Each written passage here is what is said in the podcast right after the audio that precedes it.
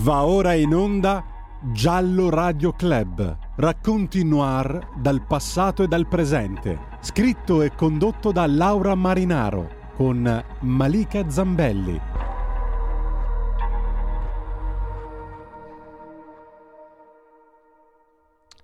Buongiorno a tutti.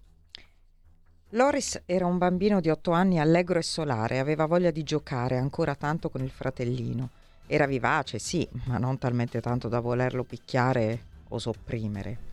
Loris, piccola stella luminosa in mezzo a miliardi di stelle, brilli della luce più bella, dice ancora di lui il papà Davide.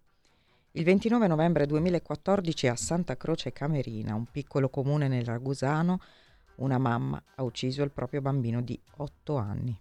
Era Loris Stival. Sì, una mamma, avete sentito bene. I filicidi purtroppo ci sono sempre stati e benché diciamo non frequenti, continuano ad esistere. Ricordiamo ancora clamoroso il caso di Anna, Franzoni, Anna Maria Franzoni e del piccolo Samuele. Questa volta però quella mamma si chiama Veronica Panarello. Ha 25 anni e vive con il marito Davide e l'altro figlio piccolo in questo piccolo comune appunto del Ragusano.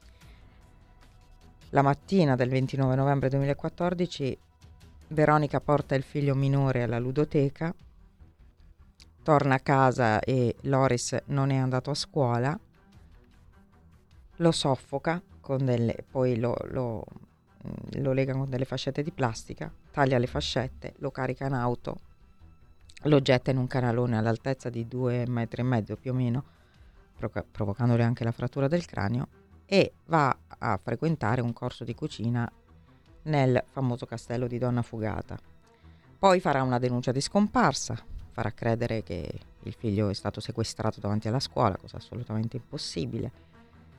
Ma adesso vedremo bene tutto come è andato. Perché Veronica ha ucciso?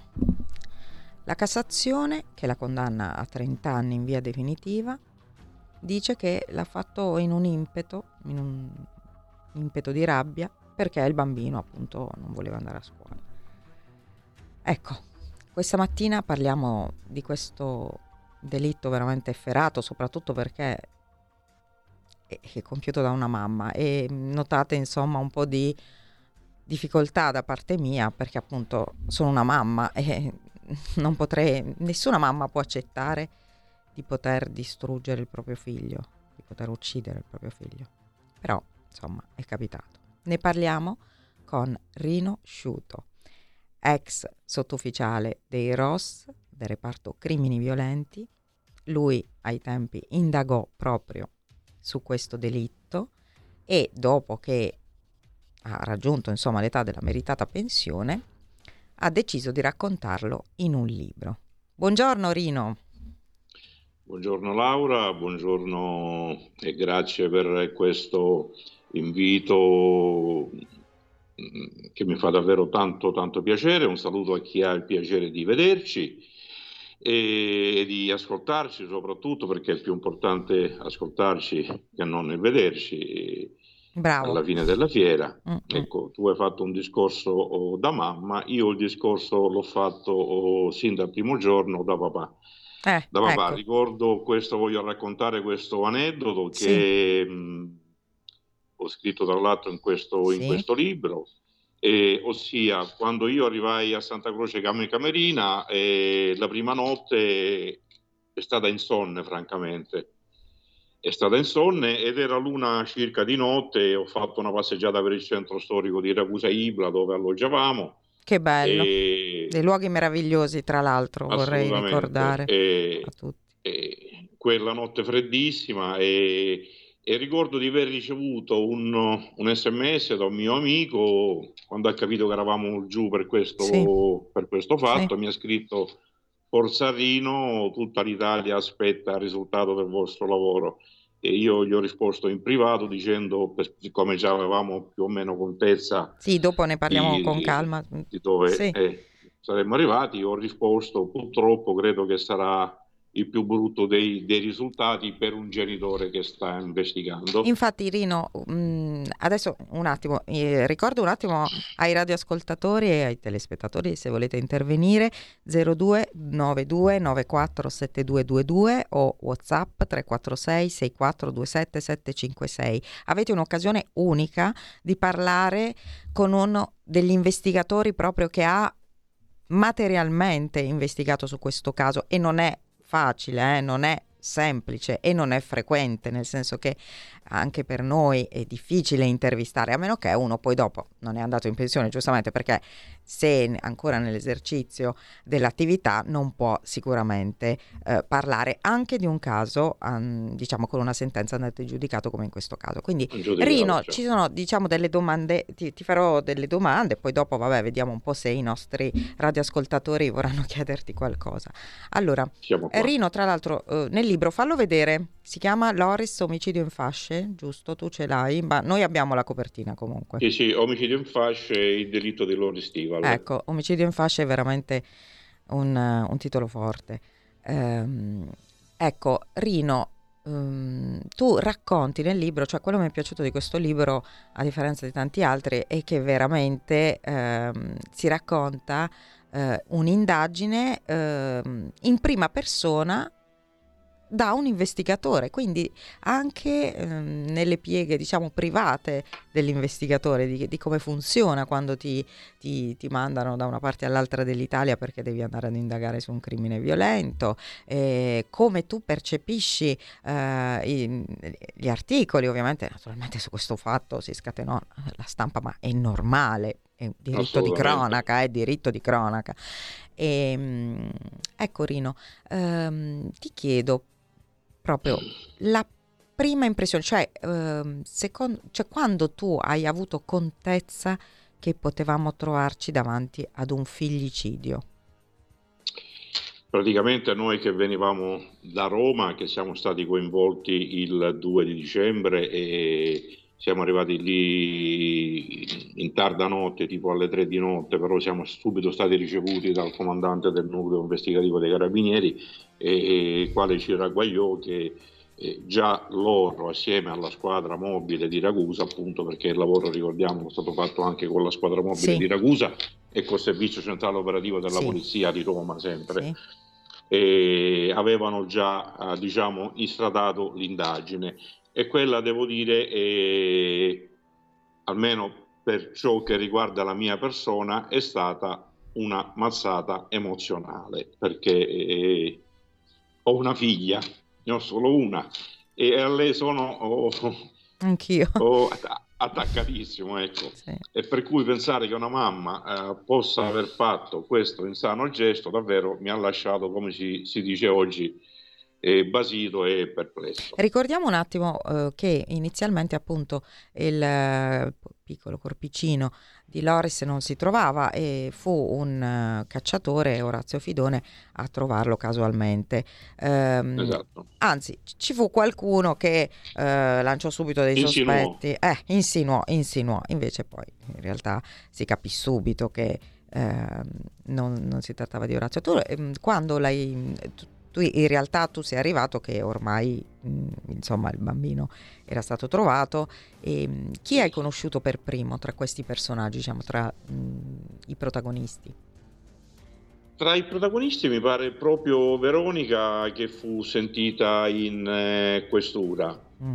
e, e, devo dire che l'ho, che l'ho accompagnata con gli occhi, con lo sguardo e maniera, come dire, fredda e distaccata, senza, eh, come, come, dire, sì, sì, eh, con Avresti molta voluto... ecco, sì. con molta compa- compassione. Sì, sì. Anche perché ancora non avevamo messo nero su bianco, certo. l'informativa doveva essere finita, tutti gli accertamenti della telecamera, perché ricordiamo c'erano circa 30 persone e intente a, eh, fra virgolette, sbobinare tutte le ecco, telecamere. Adesso facciamo così, raccontaci eh, proprio eh, passo per passo come, eh, come si è svolta l'indagine. E, mh, credo che siano stati determinanti eh, giusto gli orari, gli incroci tra gli orari delle telecamere eh, che hanno ripreso l'auto eh, e Veronica stessa e il bambino stesso eh, prima che appunto fosse morto. Poi insomma raccontaci bene tu eh, come fai nel libro, cioè ovvio non diffusamente come fai nel libro, anche perché Chiaro. uno se lo deve leggere giustamente. finiremo,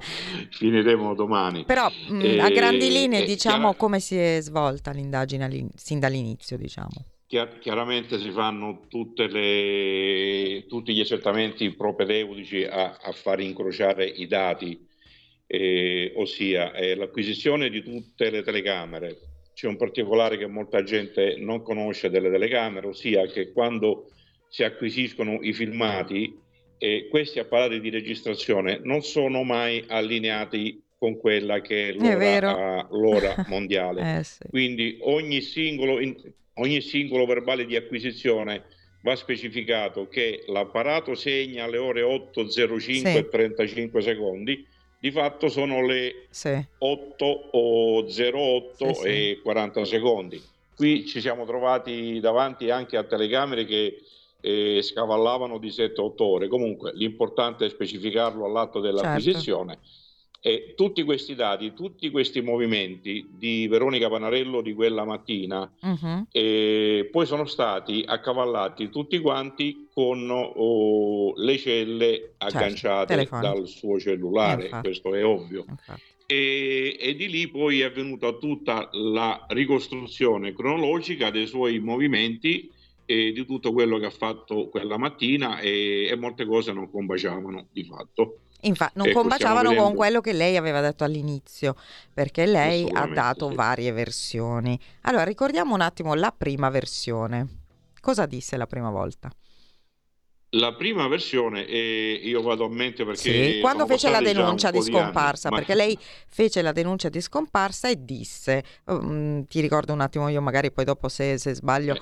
allora eh, ricordo che eh, disse che mm, appunto il bambino non era mai arrivato a scuola, quindi questo l'aveva saputo dalle maestre, che ehm, Sì, che l'aveva portato, che quando andava Eh. a ri- a riprenderlo il bambino non E c'era, infatti, le maestre le hanno, le hanno le maestre avevano detto che non era mai arrivato a scuola.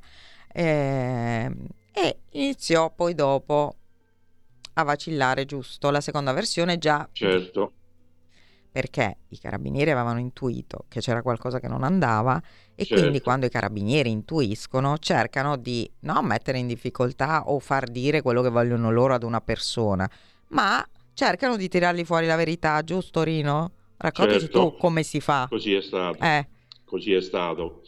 E verità che non è mai uscita dalla sua bocca di fatto. Sì. E è stata contestata quella notte dell'Immacolata quando abbiamo fatto il fermo, sì, il fermo poi convalidato. E tra le altre cose, e occorre precisare che Santa Croce Camarina, Camerina, Mhm. benché sia una località, diciamo, oh, non grandissima, era ed- e sarà ancora oggi, credo, piena di telecamere, per cui eh, il pedinamento elettronico è stato davvero per fortuna, incontestabile. per fortuna. Ecco, Eh, assolutamente. Ecco, qui vediamo un fotogramma della, della macchina con Sì. tre punti evidenziati che sono stati eh, Sì. utilizzati poi dalla polizia scientifica per certificare che quella fosse la sua macchina, ossia certo. l'assicurazione in quel punto o delle- della vernice scolorita e un faro, mi pare, con Sì. un problema. Ecco, e queste telecamere diciamo che sono state davvero la base di partenza di Sì. tutto quanto, perché poi abbiamo delle immagini dove vediamo Veronica che scende con l'altro bambino che va Sì, eh, a piedi. che l'accompagna alla ludoteca, che va a comprargli il panino, cosa Sì. che non ha fatto per Loris, per Infatti. esempio. Lei aveva detto che a Loris Sì. aveva dato i soldi, Loris si era andato a comprare il panino, ma Loris non è mai andato in No. quella eh, in quell'alimentare, diciamo. Sì. Eh, erano, E- allora, ricordiamo gli orari. Allora, erano le più o meno 8.47, giusto? Orientativamente sì, e tutto si svolge prima delle 9, insomma. Mhm. Quindi lei dice che, eh, dice che Loris è andata a scuola. In realtà, poi dopo lei torna a casa, giusto? In quel Sì, momento Loris, eh, si colloca diciamo, l'atto omicidiario tra le, 8, tra le 8.47 e le 9.23 mi sembra, quando lei esce, giusto? E al, uscendo al contrario dal garage... Sì, ecco, è una, eh. quello è un particolare importante mm. perché mm. tutti i vicini di casa hanno di, dichiarato, sommare informazioni che Veronica la macchina in garage non l'aveva mai messa e ci sono delle telecamere di, una, di un vicino di casa, tra le altre cose, che inquadrano proprio quando Veronica sì. entra a marcia indietro in garage sì. e per, per, uscirne dopo mi pare una ventina sì. di minuti vado così a indicazione sommaria. Ecco. Quindi si e... sospetta che eh, cioè si, sia accertato quindi, che poi abbia caricato, lì, giusto? Ha caricato da sola perché poi ci sono state sì, delle relazioni circa la compartecipazione del, del suocero, cosa che eh, devo assolutamente sì. escludere. Perché Anche perché è, è lei stato... lo tirò in ballo, addirittura lei lo calunniò perché disse che uh, in, un, in, un altro interrogatorio uh, disse che uh, avevo, insomma, era stato lui ad uccidere Loris perché lui, Loris li aveva scoperti li che avevano una relazione, quando poi in realtà lui era da tutt'altra parte, anche lì il, le celle telefoniche hanno accertato che lui era proprio da un'altra parte. Il signor Stival quella mattina ah, era eh, assieme alla sua compagna sì, ed erano a un mercato, uno... mi sembra, cioè, da tutt'altra parte. In un supermercato, sì. insomma. Mm. Ecco. Quindi lei carica il bambino, giusto? E... e si avvia verso la zona del Mulino Vecchio, sì. dove appunto lo scarica, pure lì tutto il percorso è tutto documentato da una, fotoca- da una telecamera che c'era ad una rotatoria sulla via Caucana, mi pare, e poi da un distributore di benzina e mh, mm, da una fattoria privata che, che anche le, le, fattorie oggi fortunatamente ah, per certi aspetti utilizzano la tecnologia. Infatti, infatti. E, e poi chiaramente giusto il tempo di tra virgolette scaricare brutto il termine Purtroppo sì. Diciamo di abbandonare il corpicino del piccolo, del piccolo Loris e, e ritornare. Noi abbiamo ricostruito tutto, i tempi di percorrenza, la sua velocità e appunto i tempi di percorrenza da un punto all'altro, è stato tutto ricostruito Quindi, tecnicamente. Questo per far capire alla gente come veramente vengono fatte le indagini, se, se capita che non si arrivi ad una verità giudiziaria perché magari non bastano certo. degli indizi, però non vuol dire che le indagini eh, debbano essere magari buttate certo. via o sempre bisogna dare la colpa agli investigatori, anzi, anzi soprattutto... non c'era mai successo, per, vista la grossa mole di telecamere, sì. avevamo circa 30 colleghi addetti alla visione 30, delle telecamere, circa ragazzi, 30, 30. Sì, sì. Si sono messi tutti nella sala convegno della questura di mobile perché era lì il nostro quartiere generale e, e per eh, noi siamo stati 20, 20, 22, 23 giorni giù perché poi siamo rientrati sotto Natale e sono sempre stati lì, ma principalmente quei giorni che vanno dal 29 e dal 30 dicembre, diciamo, all'8 mm, di, dal 30 novembre, novembre, all'8 dicembre quando c'è stato sì. il fermo sì. quei giorni sono stati proprio concentratissimi sì. per, eh, per, fare questa relazione che eh, se non ricordo male era di circa 30 pagine solo sulle telecamere. Tutti gli spostamenti, spostamenti sì, orari. Sì. Perché foto. a quel punto poi con questa relazione, questa relazione gli è stata contestata ovviamente perché lei ha dato una versione e, e gli investigatori ovviamente hanno detto certo. no guarda che qui risulta così così così. Ecco perché vanno fatte in questa maniera le indagini, ecco perché tante volte magari si aspetta a fare un fermo Uh, ecco perché tan- c'è tanta, insomma, oggi, tanto lavoro dietro. Oggi purtroppo siamo molto, molto mh, mm, no condizionati, attenzione, la gente è molto condizionata dalle televisioni e gli investigatori oggi si vedono un po' dovunque. E, sì. Va bene ma questi sono altri. poi ne parliamo alla fine. Senti, allora, poi eh, quindi hai incontrato Orazio, dici di Orazio, come, come ti è sembrato? Poverino, Orazio insomma. È, è, un signore, insomma, abbastanza simpatico che suo malgrado è rimasto coinvolto in questa, in questa storia, però diciamo che ha avuto, io non mi ricordo come lo dico nel libro, però ha avuto questa magnifica intuizione investigativa eh, da cacciatore di andare in questo posto e questo gli è, gli è costato oh, l'essere indagato. Poi e, e, fortunatamente, fra le altre cose, in macchina per l'assicurazione aveva il dispositivo GPS per cui tutti i suoi movimenti erano, erano corrispondenti a quello che lui aveva detto. Esatto, documentati sì. e documentabili. Sì, e sì. chiaramente anche lui ha avuto il telefono sotto controllo. Mi certo. ricordo, no, comunque persona persona, persona Era rimasto scioccato, cioè mm, tu l'hai trovato insomma scioccato da, da, quello che aveva visto, se l'aspettava.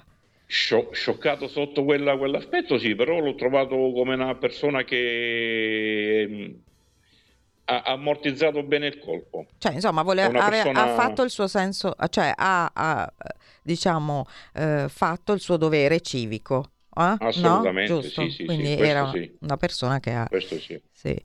Senti, e, ehm, questo, questo sì. invece eh, veniamo a, alla, a parte la compassione per Veronica ovviamente, invece il papà di Loris, quando vi siete guardati negli occhi, cosa hai pensato?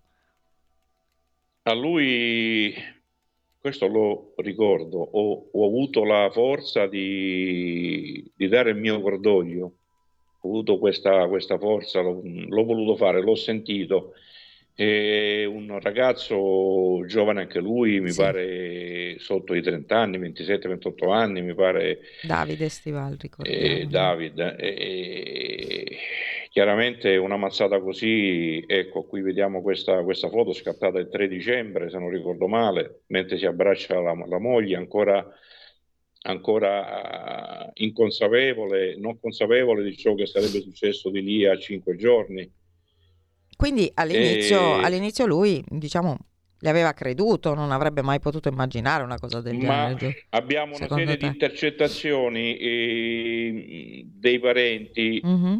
eh, dove esternano oh, dubbi su Veronica mm-hmm. e credo che questi, che questi spifferi siano arrivati anche a lui. Anche a lui. Mm-hmm. Però chiaramente nessuno finché vede nero su bianco Mm, riesce ad, a credere a un'atrocità del genere. Esatto, eh. esatto. Certo. Senti, e invece abbiamo visto tante volte in televisione ehm, quella interrogatorio, appunto l'hanno mostrato le trasmissioni, non so se ve lo ricordate, quell'interrogatorio insomma in cui lei un po' faceva, possiamo dire che faceva un po' la matta, no? Sì. Ecco. Eh, tu cosa ci puoi dire di quel, di quel momento? Di quel momento, francamente, io non sono mai riuscito a capire, eh, lo dico francamente, non, non, mi nascondo dietro il dito, se l'abbia fatto consapevolmente o perché veramente Veronica mm. avesse qualche buco nero, come mm-hmm. voglio, chiamare, mm-hmm. voglio chiamarlo, um, nelle sue meningi, nel suo io, perché ricordiamolo che questa ragazza uh-huh. è a distanza di circa un anno, non era nemmeno ventenne, per ben due volte ha tentato sì. il suicidio e, e, credo che una persona sana di mente, e, specie a quell'età, ma a tutta l'età poi credo alla fine della fiera, una persona sana di mente non, non faccia certi passi. Ecco, io, tu che idea ti prego. sei fatto di lei? Cioè della sua vita, della sua, del suo percorso? Cioè perché lei può essere arrivata tanto? Perché è arrivata a questo, a questo coso, a questo, mm. a questo gesto? E questa è una cosa che continuo a chiedermi ancora oggi, ma ritengo che sia sempre riconducibile a questi buchi neri, perché... Mm cioè... Anche se fosse reale quello che lei ha detto, che è stata vista assieme al suocero in atteggiamenti intimi, cosa che nessuno no. può documentare e nessuno può eh, no. dichiarare. Vero è, è che qualcuno ha saldato a dire che il suocero quando mancava il marito andava spesso a casa di Veronica. Però, mm.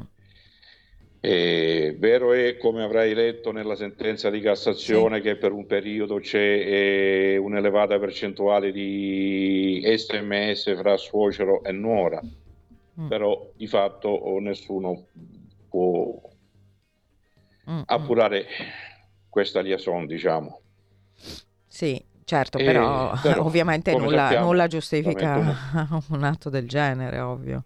Certo, la mente umana, come sappiamo, è, è una gran bella macchina, ma mm.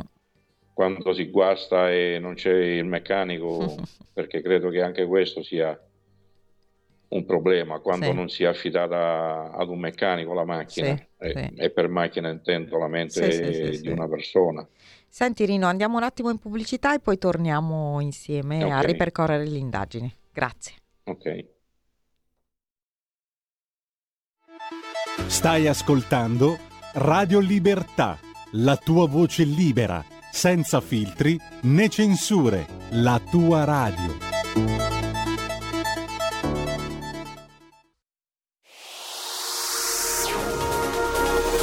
Exclusive Dance Chart. Exclusive Dance Chart.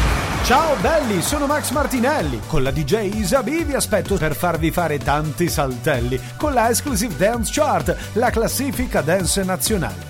Dalle 23 il sabato, se avete voglia di dance, vi aspetto con la Exclusive Dance Chart. Tanti saltelli con la B e il Martinelli. Exclusive Dance Chart. Stai ascoltando Radio Libertà. La tua voce libera, senza filtri né censura. La tua radio. Rieccoci tornati con Rino Sciuto, ex sottufficiale dei ROS e del reparto crimini violenti dei carabinieri. Stiamo ripercorrendo con lui ehm, l'indagine e la storia di, mh, del piccolo Loris Tival. Eh, Rino ha scritto un libro, Omicidio in fasce, la, appunto l'omicidio di Loris Tival, perché eh, egli stesso ha investigato in prima persona.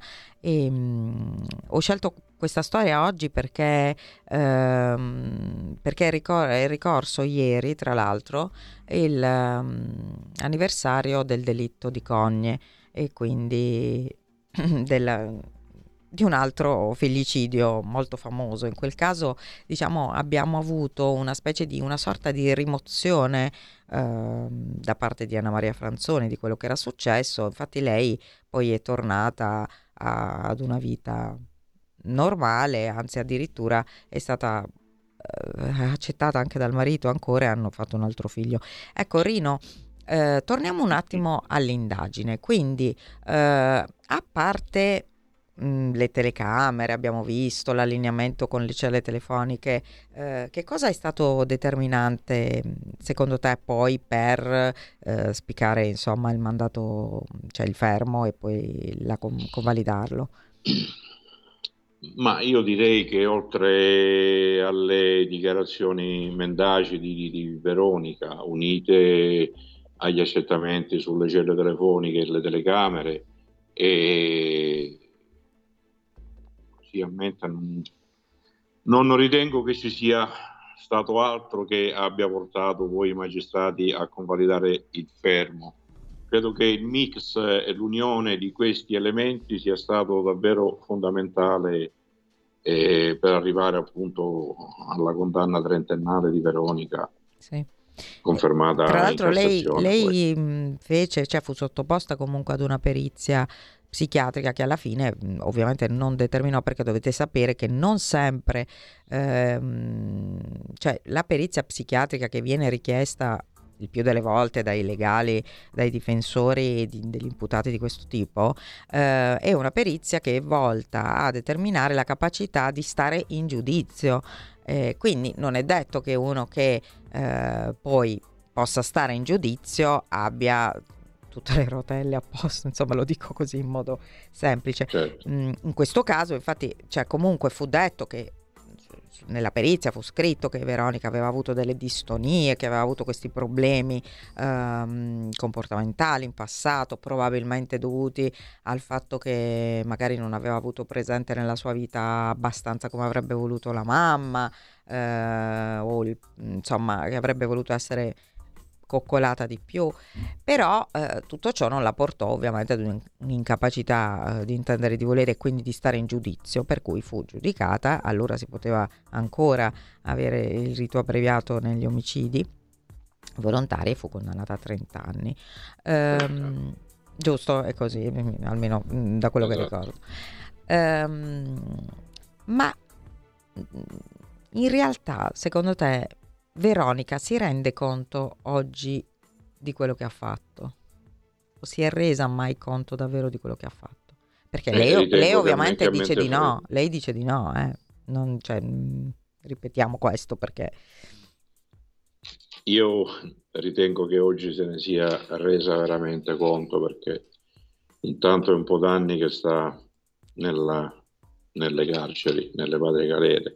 Uh-huh e quantomeno questo, anche se non se ne fosse resa conto nell'immediatezza, vogliamo mettere questa cosa col beneficio di inventario, ritengo che tutto questo tempo le sia servito a capire cos'è, cos'è successo quel giorno.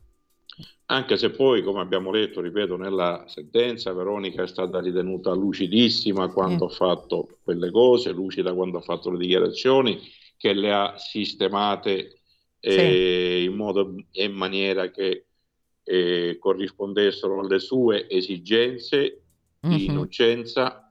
Sì. E, ma credo che se ne sia resa conto sin da subito. Tra l'altro dobbiamo ricordare che Veronica eh, Panarello non può, cioè gli è stata tolta ovviamente la, la potestà genitoriale, non può più eh, fare la mamma dell'altro figlio. E, dell'altro figlio, sì. E, e questa è un'altra buttatecola purtroppo. Questo credo che possa aggravare anche la situazione personale. Sì. Tu Perché... mh, mm, sai, cioè, mh, hai mai chiesto dopo mh, mm, di lei, sai qualcosa di lei? È a Torino, no. ricordiamo, nel carcere di Torino. Sì, sì, sì, no, no, no assolutamente non ho avuto più nessun contatto. E invece hai avuto contatti con la famiglia, cioè con, con Davide? Con... No, qualche mese fa con, con la compagna del suocero, uh-huh. proprio in occasione del li- del dell'uscita del libro, avuto, però non siamo andati, non mi sono permesso di andare sulla sfera privata. Non, ecco, non ho voluto. Eh, eh Rino, perché hai deciso di scrivere questo libro? Cioè, tu avrai fatto tantissime indagini. Ma perché ho deciso perché di scrivere questa libro? storia? Insomma, ma che tutto parte dal caso di Roberta Ragusa.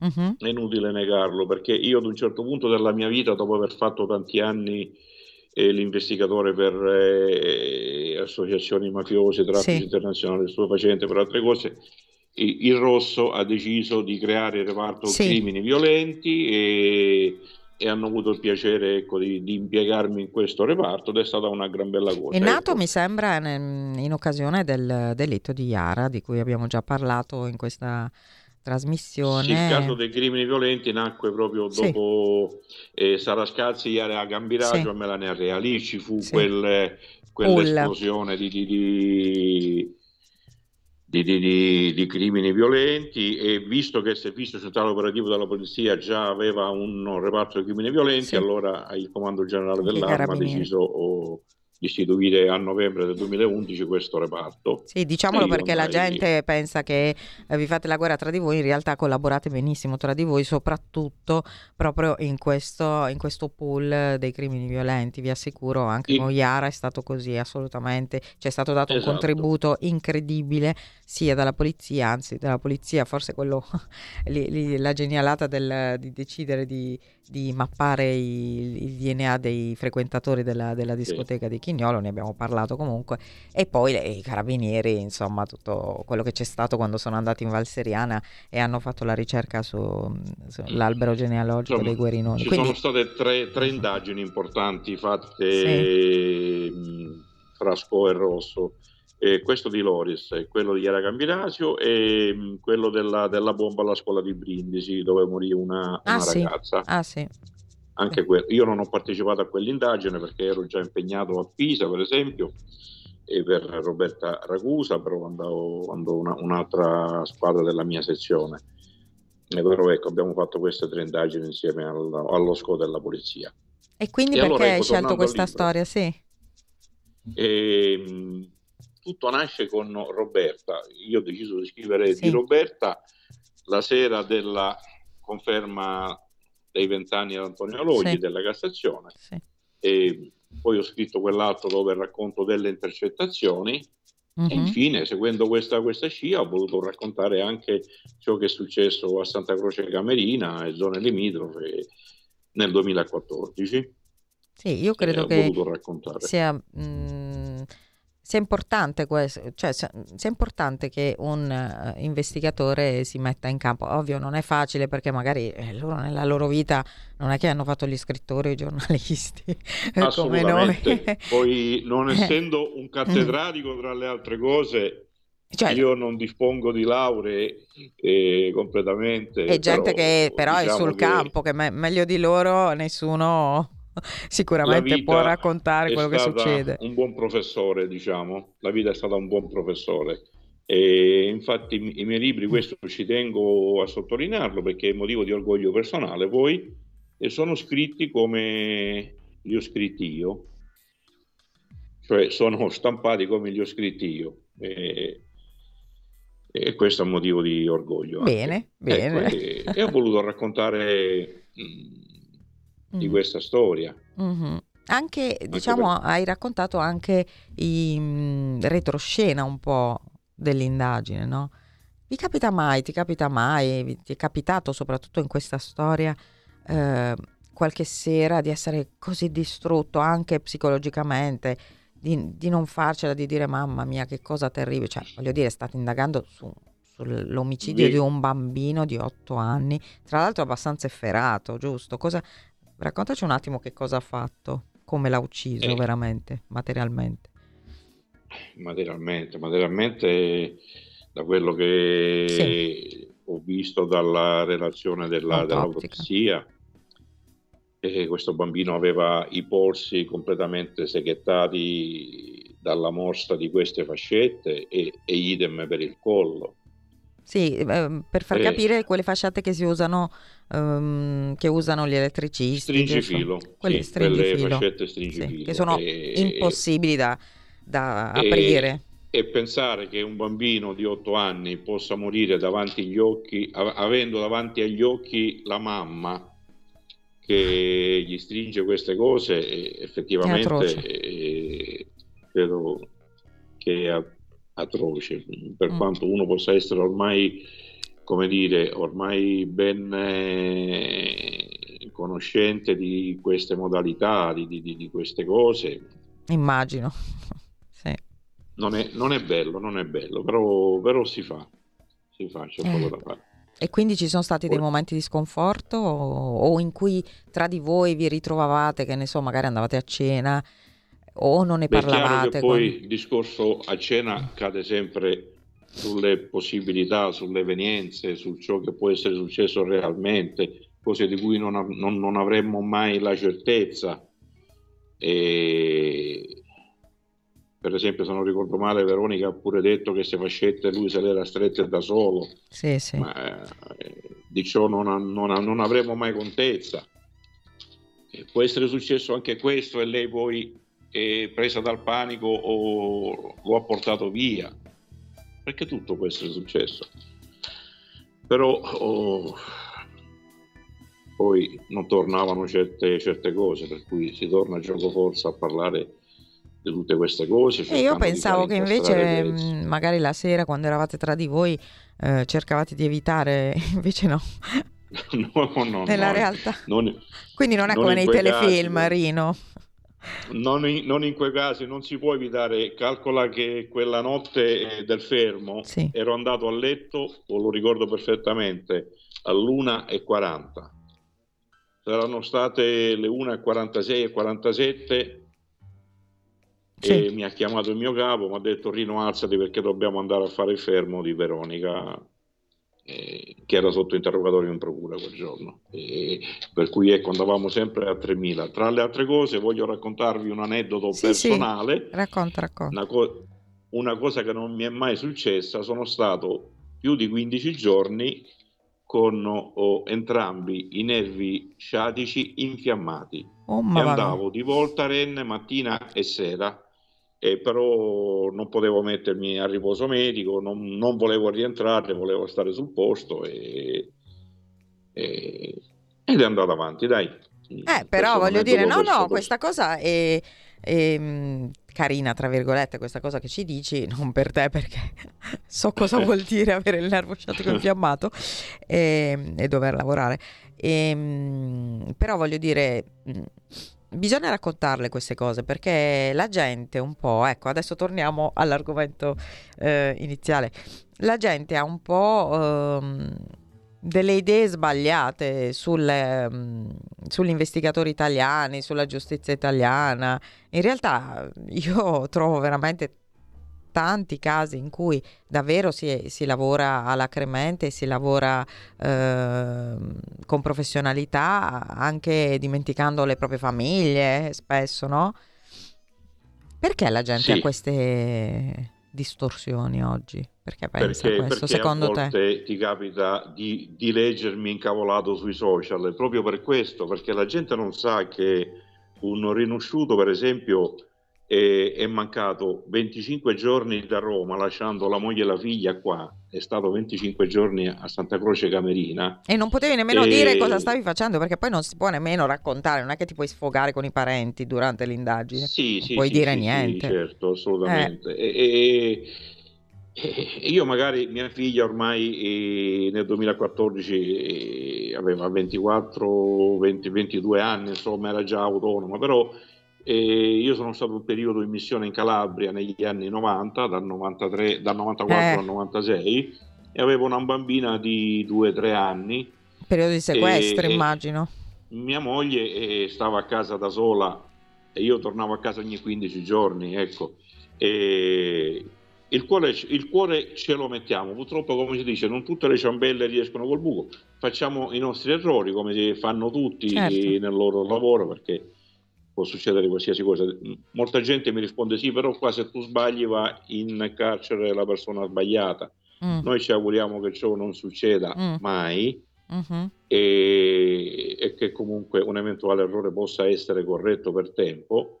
Io mm. poi sono sempre stato uno con eh, sotto questo aspetto la testa sulle spalle, ecco, mi è piaciuto sempre sbagliare non sono sempre, ci sono stati, ho visto colleghi che no, no, sì, è colpevole. Partivano in quarta. No. Mm. Sì, sì, sì, non dico che, che Rinosciuto sia un garantista, però ecco, non mi è mai piaciuto nemmeno vedere le cose eh, dal lato esasperato. Vabbè, però in questo caso, diciamo, l'intuizione iniziale, purtroppo, devo dire purtroppo perché è una purtroppo, delle cose peggiori che possano capitare, è stata quella, quella corretta. Ehm, senti sì. Rino, ma visto che ci troviamo, sei siciliano, hai fatto parte dei ROS, eh, ti faccio una domanda che secondo me il pubblico qui vorrebbe fare, eh, anche se forse è timido oggi, non, non sto chiamando strano, e te la faccio io. Allora, facciamo questa domanda di cui io però so la risposta, eh? cioè io sono completamente dalla parte ehm, di chi ha lavorato, ma Insomma, sto Matteo Messina Denaro, ci dovevano mettere 30 anni per prenderlo? Allora, io l'unica cosa che posso dirti che, e che voglio dirla, che uomini del Rosso sì. lavorano in Sicilia da, non da un decennio, da più di un decennio. Sì. Facciamo due, due e mezzo, due decenni e mezzo. Ora che, che possa essere passato indenne attraverso quelle maglie può anche starci.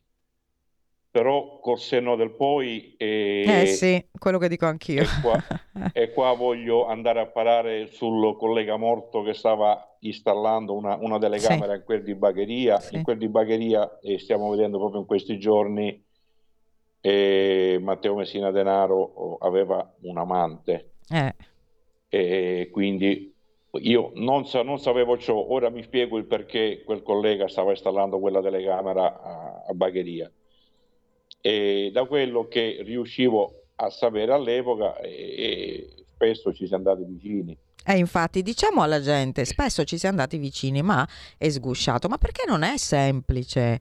Cioè, c'è, c'è- c'è tutto un lavoro pazzesco dietro. E Matteo Messina Denaro non era il latitante, io abito vicino a San Basilio, non era il latitante di San Basilio che ha una condanna a due anni da scontare e lo acchiappi dopo una settimana che, che latita.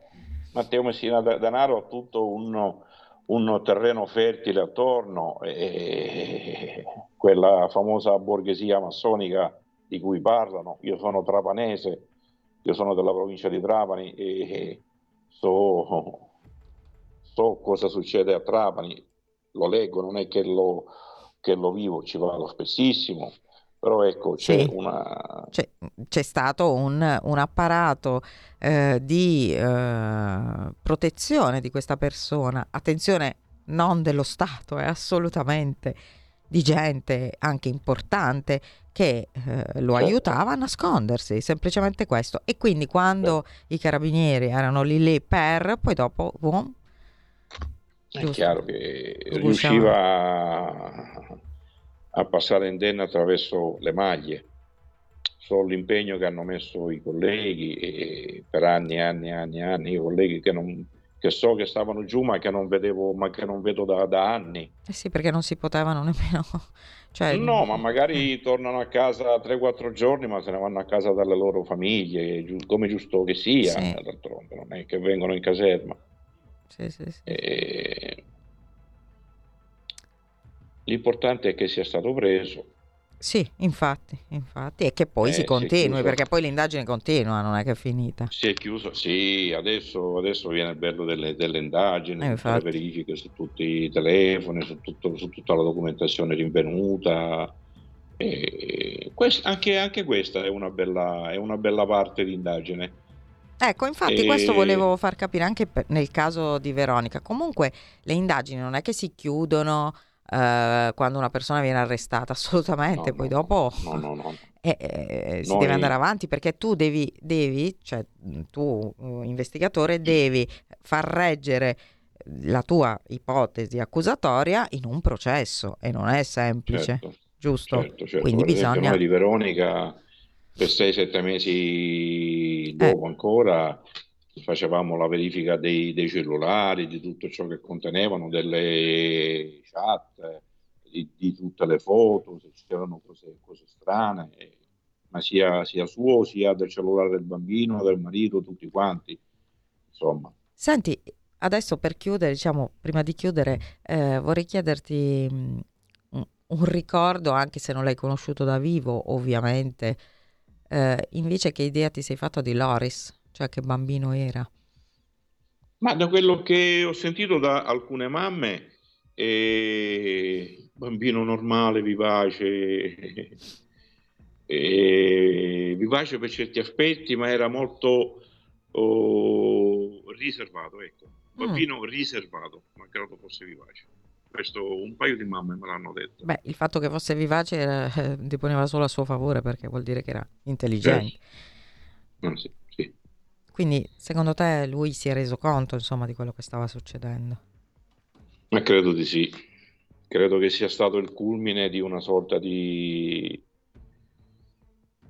di discussione che ha avuto con la mamma. Io ho questa sensazione.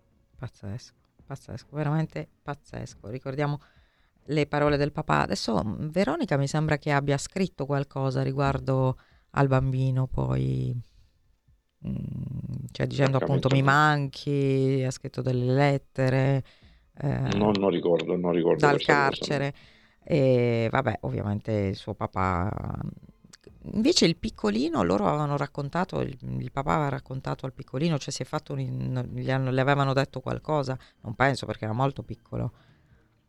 Ma ancora no, eh, credo che avesse tre, Tre anni, anni, sì, all'epoca sì, ancora. Sì, sì, no, ancora no. Ora credo che, che non avranno potuto dire a, una certo- a un certa età. Va bene, senti, eh, come, si come ve- vediamo è un- tutto un susseguirsi di problematiche e di, di rinnovamento di dolore, perché poi di Mm. questo si sì, sì. Però è anche mm, giusto una cosa sola, io vorrei concludere con questo, e la domanda che ti faccio finale è, è stata fatta giustizia in questo caso? Ritengo di sì. Quella terrena e quella, giudizia- e quella, quella processuale, poi dopo eh, quella divina, Quella processuale ci mancherebbe. quella divina Mm. si vedrà, insomma, Quella, quella processuale giudiziaria sicuramente corrisponde a quella sempre- reale, perché non sempre la però- verità...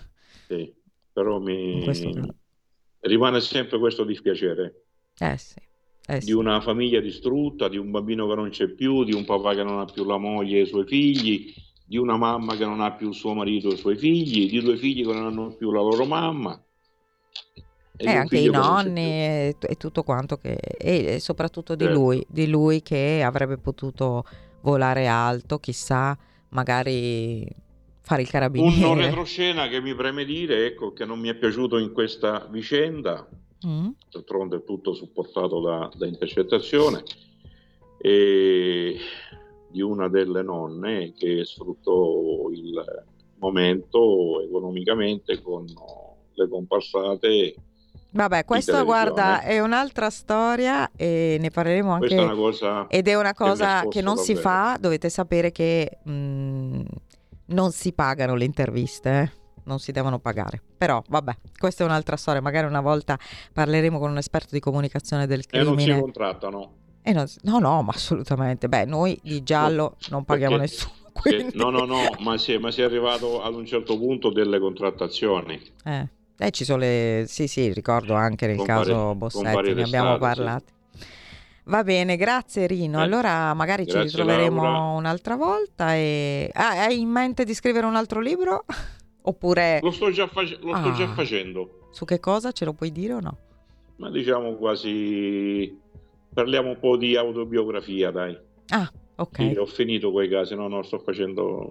Voglio scrivere questo e poi vorrei, insomma, tirare un po' i remi in barca. Va bene. eh, hai già dato abbastanza tanto. Ma sì, dai, va bene così, ormai sono alla soglia dei 62 anni. Eh, sei giovanissimo. Mai dire mai, dai. No, speriamo di vederci presto dal vivo. Dai, prossima volta magari Ma ci vieni a trovare no, dal vivo. Io amo Milano poi, Oh, tu non lo sai mia. questo, ma io amo Milano, sono stato oh, sempre nel corso di quella missione in Calabria negli anni 90 e sei mesi li ho fatti a Milano, esattamente alloggiavo in un albergo che era a Santa Maria a Beltrade, Ah, proprio beh, in pieno bello. centro. Sì, sì, sì. Sono stato sei mesi lì in questo albergo che non c'è più, mi pare. E per cui io sono innamoratissimo di Milano, della sua calma, dei suoi mezzi pubblici puntuali, precisi. Eh, calma Eh, mica tanto, però i mezzi pubblici eh, più o meno sì, Eh, dai. non è Roma, guarda. Eh, No, no, lo so, lo so, lo so. Io invece amo Roma. Vediamoci bene. a Roma invece. grazie. Rino, grazie mille. Ricordiamo Grazie, il Laura. libro e mm, eh, a mercoledì prossimo vi annuncio. Mercoledì prossimo parleremo. Ah no, tra due mercoledì, no, mercoledì prossimo abbiamo. ehm, oddio, non mi ricordo più. Mi sembra Jack lo squartatore. Eh? Ehm, sì. Ah no, mercoledì prossimo parleremo del delitto del Circeo e tra due Jack lo squartatore con degli ospiti imperdibili. Importanti. Ciao a tutti. Avete ascoltato Giallo Radio Club.